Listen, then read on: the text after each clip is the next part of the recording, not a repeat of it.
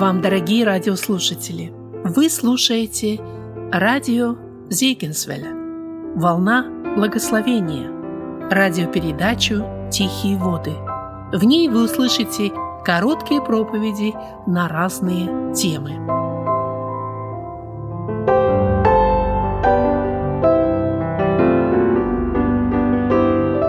Нами шестая глава книги «Исход». Открывайте, пожалуйста, ее.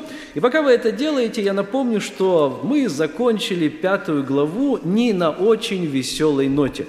Эта нота была унылой, потому что Моисей высказывает Господу не просто претензию, он высказывает ему упрек – в последних двух стихах, 22 и 23, 5 главы, этот упрек звучит так. «Почему, Господи, Ты меня послал? Для чего? Для этого, что ли?» Вот так примерно можно его передать.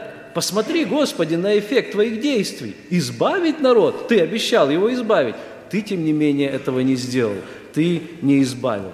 Моисей находится в унынии. И вроде бы ведь он сделал именно то, что Бог его просил. Даже не то, чтобы вроде бы. Он в точности это исполнил. Он пошел к израильтянам, они его приняли. Он пошел к фараону, он его не только не принял и не, э, не только не принял, но напротив даже унизил и отверг.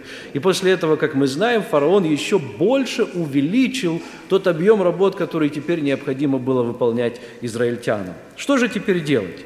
Как теперь быть? Моисея не принимает его собственный народ. И вот Моисей как раз на основании этого и высказывает свою обиду Богу. У вас, друзья мои, были такие ситуации? Я не знаю, как у вас, но у меня точно они были. Да и вообще, наверное, у каждого, кто строит искренние личные отношения с Богом, обязательно будут такие ситуации – прошлый раз мы говорили о том, что так разговаривать с Богом нельзя. Нельзя ему высказывать упреков. Но знаете, друзья, что я вам скажу? На самом деле нельзя это с богословской такой вот, с ортодоксальной, с правильной точки зрения. Но если мы искренне с Богом, у нас бывают такие минуты. И иногда такие слова, ну хорошо, пусть не слова, но по крайней мере мысли к нам приходят. Господи, где ты был? Господи, как ты мог это допустить? Господи, ну как мне теперь другим рассказать о тебе? Или верить в твой план? Или как вот все это получилось? Так или иначе, назовите это упрек, назовите это сомнение, назовите это уныние, это приходит к нам. И сказать, что этого допускать нельзя, но наша человеческая натура такова, что у нас это бывает. Но я скажу больше. Здесь Моисей открыто говорит об этом Богу. И я думаю, что да, так действительно с Богом нельзя говорить, но тем не менее Бог поощряет искренность. Бог любит тогда, когда мы открыты с Ним. И мы высказываем Ему даже те мысли, которые кажутся крамольными и страшными. И Он это принимает – Дело не в том, что мы действительно так думаем о Боге. Дело в том, что вот сейчас у нас на душе так. Наши мысли, может быть, у вас тоже так было, и вы говорите с Богом, вы думаете, Господи, я знаю, что то, о чем я сейчас думаю, не совсем правильно, Ты меня прости, но я тебе это выскажу как исповедь, я тебе исповедуюсь в этих своих мыслях, потому что я знаю, что все равно, во-первых, Ты меня поймешь и простишь, и кроме Тебя никто меня больше не поймет, но я Тебе только открываю свое сердце. Посмотрите, что Господь делает для Моисея. Кстати, очень важно, что Господь поощряет ему к этой открытости. Он его не осуждает и не ругает. Он не говорит, Моисей, как ты со мной разговариваешь? Ты забыл, с кем ты разговариваешь? Нет. Более того, Бог нежным образом напоминает ему опять и опять, в общем-то, о том, о чем Моисей вроде бы должен был бы знать. Он укрепляет павшего духом Моисея. Друзья мои, тогда, когда мы с вами падаем духом, Господь не ругает нас. Господь не является тем, кто добивает своих уставших воинов. Господь их поднимает. Господь дарует им силы. Господь желает вселить в нас дополнительную благодать. Благодать на благодать написано. И вот здесь об этом как раз и сказано. Давайте прочитаем, что же делает Господь для Моисея, как Он его ободряет. Первый стих звучит 6 главы. «И сказал Господь Моисею, теперь увидишь ты, что я сделаю с фараоном. По действию руки крепкой он отпустит их, по действию руки крепкой даже выгонит их из земли своей. Вот это и есть тот самый ответ Бога на вопрос Моисея. А для чего, Господи, ты все это допускаешь? Подожди, говорит Господь, это еще не конец, это только начало. Еще даже не начались мои казни. казни египетские, с помощью которых Господь очень громогласно ответить на вопрос, кто такой Господь? Помните? Помните этот вопрос? Кто его задал? Его задал фараон. А кто такой Господь? А я его не знаю. Ах, ты его не знаешь? Подожди, ты о нем скоро узнаешь казнь за казнью, шаг за шагом, твои представления о других богах, о том, что ты сам являешься Богом, и о всех тех божествах, которых поклоняешься ты и твой народ, будут разрушены. И ты увидишь, и твой народ увидит, что только Господь есть Бог. А теперь давайте допустим на минутку то, что хотел Моисей. А что хотел Моисей в пятой главе? Он хотел, чтобы все получилось очень быстро. Он хотел прийти к фараону, и вот чтобы все двери раскрылись, и чтобы фараон сказал, да, я так и сделаю, чтобы Бог каким-то образом нарушил баланс в сердце фараона, переключил какой-то выключатель или тумблер, и фараон сразу же бы всех отпустил. Неплохой сценарий, правда? Именно поэтому такой упрек и высказывает Моисей Богу. Господи, вот этот сценарий не сработал – а что было бы, если бы так было? А тогда все сказали бы, посмотрите, какой хороший фараон, какой добрый этот царь. Даже израильтяне тогда чтили бы фараона как хорошего царя. Не этого хотел Господь. У него были свои цели. Его цель была, чтобы люди знали его, чтобы люди его прославили – и мы видим это в тексте, и в этом тексте вновь и вновь повторяется, из этого ты узнаешь, или из этого узнают израильтяне, или из этого узнает фараон, что я Господь, потому что они сами свидетельствуют о том, что они не знают Господа – Итак, Господь специально допускает, мы об этом уже и говорили, даже очерствение вот этого сердца фараонова для того, чтобы он их потом не отпускал, чтобы проиграть, так сказать, все этих десять казней. Где-то э, к седьмой казни на самом деле фараон уже был готов их отпустить. Но Господь все-таки будет ожесточать его сердце. Для чего? Для того, чтобы полностью показать все свои качества и характеристики перед египтянами – и тогда, как здесь сказано в первом стихе, не просто так он откроет перед вами ворота, он будет вынужден вас, израильтян, выгнать из этой земли. Второй стих.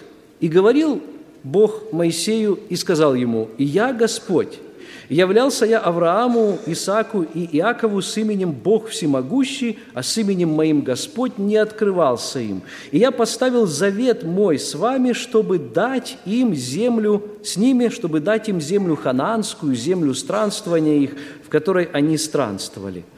Что это означает? Господь говорит, мои планы не изменились. Он говорит, посмотри на историю, я имел заветные отношения, то есть отношения, основанные на завете. Завет – это договор. Я его подписал, говорит Господь. Я сам являюсь гарантом этого договора. Я подписал его еще с твоими предками, с патриархами, с Авраамом, Исааком и Иаковым. Я явился им с именем Бог Всемогущий, Эль Шаддай, а тебе я явился с новым именем. Это имя Яхве или Иегова, то самое, которое мы встречали уже с вами в третьей главе книги Исход, когда Моисей, видя вот этот несгораемый куст, спрашивает, а какой именно Бог меня посылает? И Господь отвечает, я сущий, я Иегова тебя посылаю. Это вовсе не означает, что раньше этого Божьего имени никто из израильтян не знал – Потому что если смотреть сам текст Пятикнижия, и в частности книгу «Бытие», мы увидим, что патриархи даже сами обращались к Богу, в том числе употребляя это имя. Не так часто, но они его тоже употребляли. Три основных имени мы находим в еврейском тексте Библии, которые указывают на Бога. Имя Эль, или Элохим, Эль – это в единственном числе, Элохим – это во множественном числе, которое тоже для нас, для христиан, намекает на Троицу – Второе имя мы находим, оно звучит Адон или его более расширенная форма Адонай, что означает Господь. И вот третье, наиболее распространенное имя, которое употребляется здесь в тексте, это имя Сущий или Иегова или Яхве. Мы так и не знаем, как его правильно произносить, священное имя Бога. Повторюсь, израильтяне не впервые слышат это имя, и Моисей тоже – но Господь говорит, я теперь открою с этим именем, то есть его настоящее значение этого имени теперь станет для вас ясным. Раньше вы не знали, что оно означает. Вы только употребляли его. Неужели у нас так не бывает, когда мы говорим что-то о Боге, но мы не знаем этого? Я встречал человека, который рассказал о своем свидетельстве, о том, что тогда, когда он пришел к Богу, он только пришел к Нему как к Творцу всего, видимого и невидимого. Лишь позже он познал Бога своим личным Спасителем, а позже к нему пришел опыт познания Бога Его Отцом. Хотя все эти имена, и Творец, и Спаситель, и Отец, все эти имена были известны для него – я не знаю, в каком периоде жизни находится каждый из нас, но, может быть, сегодня тот период жизни, когда Господь по-особому открывается тебе, дорогой друг, с каким-то особым именем – вы помните? Имя Божье – это некая Божья характеристика. Господь необъятен, поэтому его нельзя заключить в одном имени, но каждый период жизни мы познаем его особым образом. И вот здесь Господь говорит, сейчас вы познаете, что такое Бог и Иегова. Вы знали мое имя, а теперь вы будете знать и значение этого имени. Почему? Потому что я выведу вас рукою сильную, я покажу, что я действительно являюсь сущим. Господь хочет, чтобы мы знали его по имени, чтобы мы знали также его характер. Пятый стих. «Бог ценит и помнит прошлое». Мы читаем в пятом стихе, «Я услышал стенания сынов Израилевых о том, что египтяне держат их в рабстве, и вспомнил завет мой». Господь говорит, «Я помню».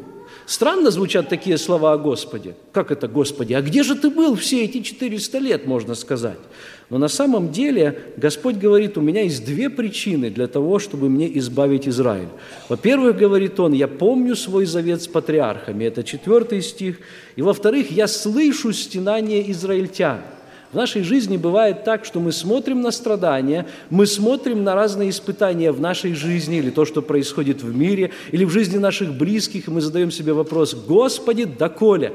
Такой вопрос задаем не только мы, но даже те святые, которые, помните, в книге Откровения, они отказывают, оказываются перед престолом Божьим. И они задают этот вопрос, «Да коли, Господи, когда же Ты уже взыщешь эту кровь праведников?» Господь говорит, «У меня есть свои сроки – все происходит не по вашим часам, не по тому времени, которое есть у вас, но у меня есть свое время.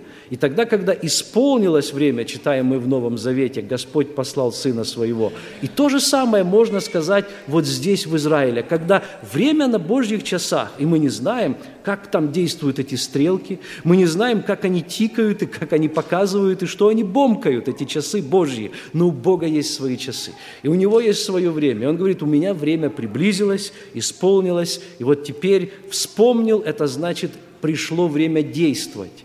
Вспомнил это не значит, я забыл, а теперь, ой, я вспомнил. Но Господь не человек, чтобы ему забывать. Но Господь вспоминает это значит, Он знает, что теперь время благоприятное, теперь время действовать, теперь то самое время, когда нужно проявить вот тот план, который Господь наметил. Как это можно ну, проиллюстрировать или сравнить? Например, у вас болят зубы, но у вас нет средств для того, чтобы позаботиться об этом. Вы собираете эти средства, и потом приходит определенное время, когда вы знаете, что у вас будет отпуск, будут необходимые средства, и еще какие-то обстоятельства вам помогут для того, чтобы наконец-то решить этот вопрос. Это не значит, что вы забывали об этом, да? Э, более того, зубы – это такая вещь, которая напоминает о себе, наверное, очень часто, особенно зубная боль.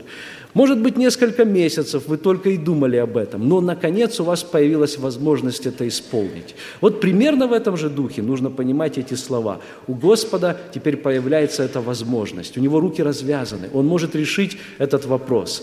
Конечно, Бог мог это сделать и раньше, но у Него были свои причины для того, чтобы ожидать. Шестой стих.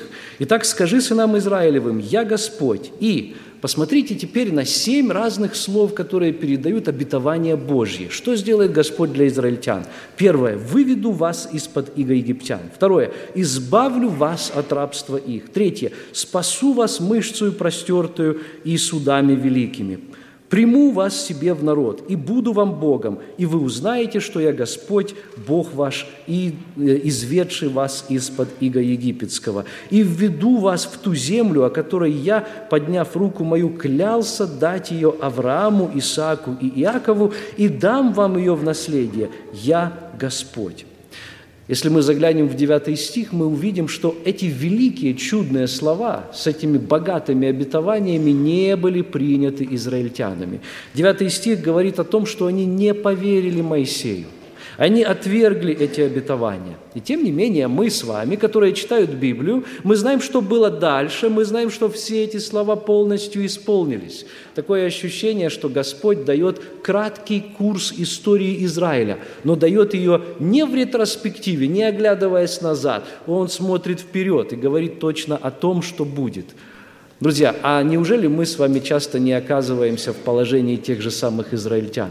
Мы тоже вроде бы читаем в Библии о том, что Господь нас никогда не оставит, и тем не менее так часто сомнения в том, что это произойдет, что Он оставит как-то нас, что у нас появятся такие трудности, с которыми мы сами не сможем справиться, материальные или духовные или такие мысли приходят к нам, и они одолевают нас – или мы боимся стихийных бедствий, или еще чего-то. В общем, такие страхи к нам приходят, и вот здесь вот мы подобны израильтянам. Господь говорит, не бойся, я знаю твою историю. И мы тоже можем знать эту историю. Так же, как Израильтянам Господь открыл часть их истории, а нам Бог открыл до самого конца. Мы знаем, что если будем верны Ему, то будем всегда с Ним. Пусть эта мысль нас утешает. Итак, семь обетований Божьих, которые касаются, в общем-то, и нас. Посмотрите, «Выведу вас, — говорит Он, — из-под египтян». Ну, у нас есть иго – это иго, это забота этого мира. Каждый из нас ощущает себя под этим игом. Господь говорит, не любите мира, не того, что в мире. Когда мы приходим к Нему, Он освобождает нас от этого ига.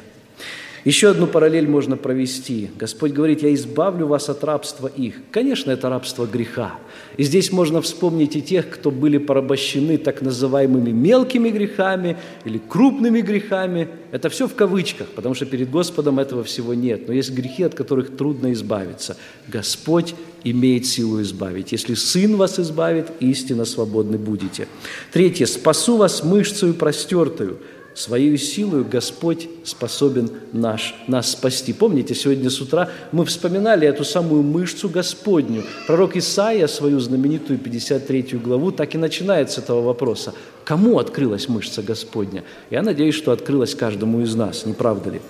«Приму вас себе в народ». Мы, говорит нам Библия, были некогда не народ, а теперь мы народ – то есть, так же, как израильтян, Господь выводит нас в чудный свой свет. Он оформляет из нас некую новую общность, которую он называет Божьим народом, которой раньше не было.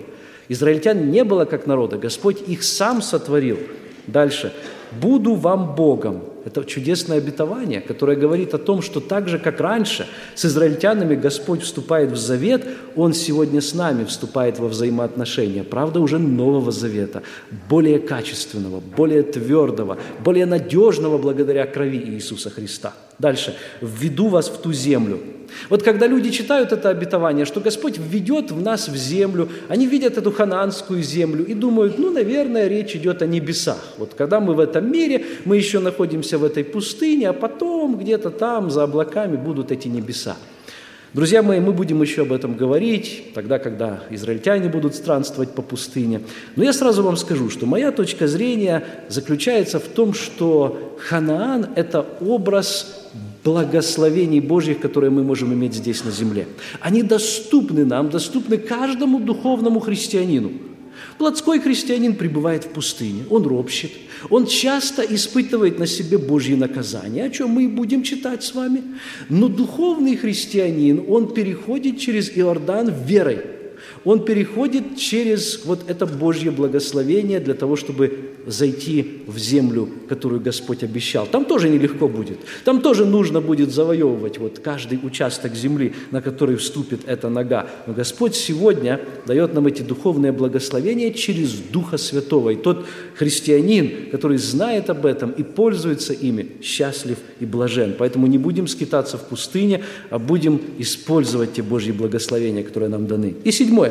«Дам вам ее в наследие, вот эту землю». И, конечно, наследство великое, неописуемое во Христе Иисусе, которое мы уже задаток его имеем в виде Святого Духа в наших сердцах. А все оно там на небесах, вот оно нам вспоминается здесь. И которое состоит из чудных Божьих обетований. На этой неделе молитвы мы только и вспоминали, что Божьи обетования. И то мы толикую часть даже их не вспомнили, их огромное количество – Девятый стих, как я уже сказал, это следующий стих, он повествует о том, что люди так и не поверили Моисею. Они настолько пали духом, что эти чудные слова, семь обетований, о которых мы только что прочли, не коснулись их. Мы читаем, Моисей пересказал это сынам Израилевым, но они не послушали Моисея. И даются две причины, почему они их не послушали. По малодушию и по тяжести работ – Друзья мои, такое ощущение, когда читаешь эту главу, что фараон выигрывает, что Бог, Он как-то вот склад... Он не может переубедить людей. Вы представляете? Господь повторяет одно и то же людям, и дальше мы увидим, что Господь будет говорить опять то же самое Моисею. Моисей будет как бы то же самое Богу говорить, и такое ощущение, что фараон имеет верх. Часто, когда мы впадаем в уныние, Бывает и у нас такое ощущение, что сатана побеждает. Вопрос заключается в том, кому мы поверим в этот момент. Сатане, который будет нашептывать нам, как фараон, или, напротив, Богу. Кому мы будем больше прислушиваться? А это зависит от наших мотивов. Если действительно, вот как здесь, а из-за малодушия, из-за тягостных работ, в общем, разных обстоятельств, а такое бывает и в нашей жизни, правда ведь, вот э, это все затмит, затмит наш духовный взор, то мы не сможем довериться Богу. Помните, есть притча о сеятеле, и там говорится о том, что иное упало вот в почву, но потом терния его заглушило. И что такое терния? Это как раз и есть эти самые тяжкие жизненные работы, это жизнь, житейская суета, эти разные искушения, это сребролюбие, и вот это все заглушает нашу духовную жизнь. Друзья, а почему многие люди не верят сегодня в Иисуса Христа? Почему они не хотят слышать благую весть? Те же самые причины – малодушие и жизненные тяготы, как у израильтян.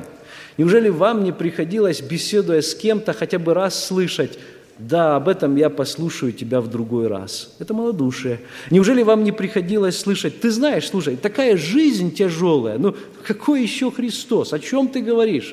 Это тяжкие работы или представление о том, что жизнь настолько тяжела. Но тем не менее Бог не оставляет Моисея. И он снова призывает его. Десятый стих говорит, «И сказал Господь Моисею, говоря, «И пойди, скажи фараону, царю египетскому, чтобы он отпустил сынов Израилевых из земли своей». И сказал Моисей перед Господом, говоря, «Вот сыны Израилевы не слушают меня. Как же послушает меня фараон? А я не словесен, он не забыл об этой своей слабости, несмотря на обетование Господне.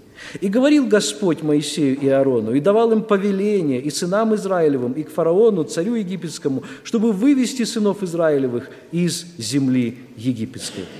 Друзья, урок для нас таков. Даже тогда, когда люди нас не слушают, а Моисей здесь жалуется Господу, они меня не слушают. Ну зачем им об этом еще раз говорить? А тем более фараон меня не послушает. Помните, своим служителям Господь в Новом Завете говорит, настой вовремя и не вовремя.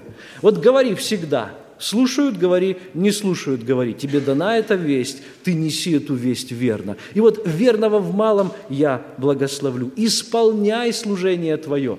Такое ощущение, что Бог как бы даже не слышит этих упреков или ропота э, Моисея. Он даже не отвечает на него. Он говорит, слушай, я тебе сказал, что делать, вот иди и делай. И вы знаете, тогда, когда мы верны Господу, тогда, когда мы попросту делаем, что нужно. Хорошие обстоятельства мы это делаем, плохие обстоятельства, а мы продолжаем это делать. Господь это ценит. Плотская наша натура говорит иначе. О, на меня не так посмотрели, меня не слушают, со мной не так обошлись. Все, у меня руки опускаются, я этого делать не буду. Но мы забываем, что мы ходим перед Господом. И если мы Ему служим, то значит от него и награду получим. И эта награда зависит не от результата, а от нашего отношения, которое будет выражаться и в той энергии, и в жертвенности, и в ресурсах, которые мы будем посвящать ради Господа. Моисей повторяет свои отговорки, но Бог не отступает. Бог не ругает Моисея. Он понимает то уныние, в которое он попал. Бог готов повторить. Он повторит нам свое повеление один раз, второй раз. И даже когда мы от него убежим, помните, как Иона, он нас вернет на наше положение, да, и сделает так, чтобы мы все-таки самостоятельно и добровольно приняли это решение. Ну, правда, это может оказаться, ну, не так легко для нас. То есть мы потерпим некий урон или жертвы. Итак, два, несколько духовных уроков в заключении. Если мы пали духом, все равно, несмотря на временные неудачи, нас ждет окончательный и вечный успех. Надо помнить о том, что нас ожидают небеса, что нас ожидают благословения, и все неудачи, и все неприятности, которые мы испытываем в этой жизни, они временные, они ничего не стоят. Помните, как говорит Павел, ничего не стоят, если сравнить их с той славой, которая нас ожидает. Во-вторых, Бог любит нас и лично заинтересован в нас. Вот посмотрите, как Он возится, я так это назвал у себя в конспекте, в кавычках написал, возится буквально с Моисеем, Аароном и израильтянами. Вы помните в других местах, как Господь говорил? Он говорит, да что это такое?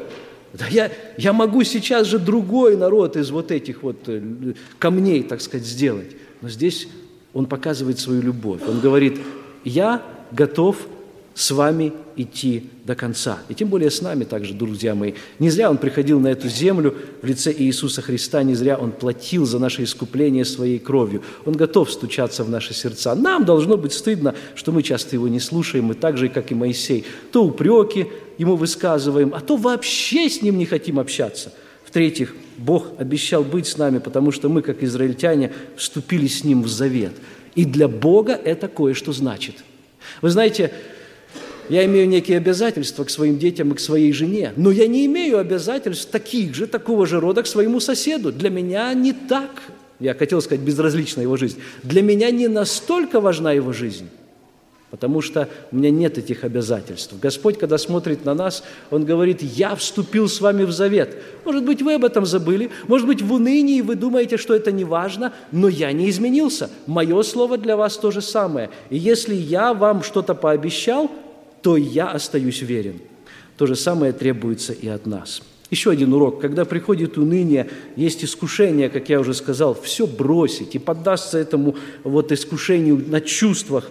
Не нужно, тем не менее, этого делать. Нужно, напротив, исполнять то, что поручено нам Богом. Исполнять вовремя и не вовремя. Исполняй служение свое, неси его и продолжай то, что тебе верено. Может быть, оно небольшое служение твое. Может быть, это только в твоем доме ты его несешь, и в церкви ты его несешь. Может быть, оно публичное, а может быть, оно незаметное. Может быть, его вообще никто не видит, но Бог его всегда видит. И пусть вот эти слова будут ободрением для тебя.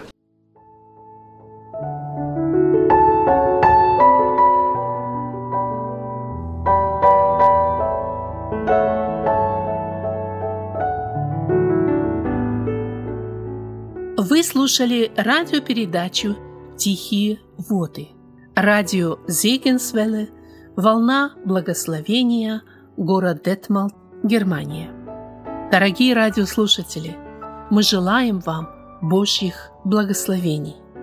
Слушать радио, познавать Бога.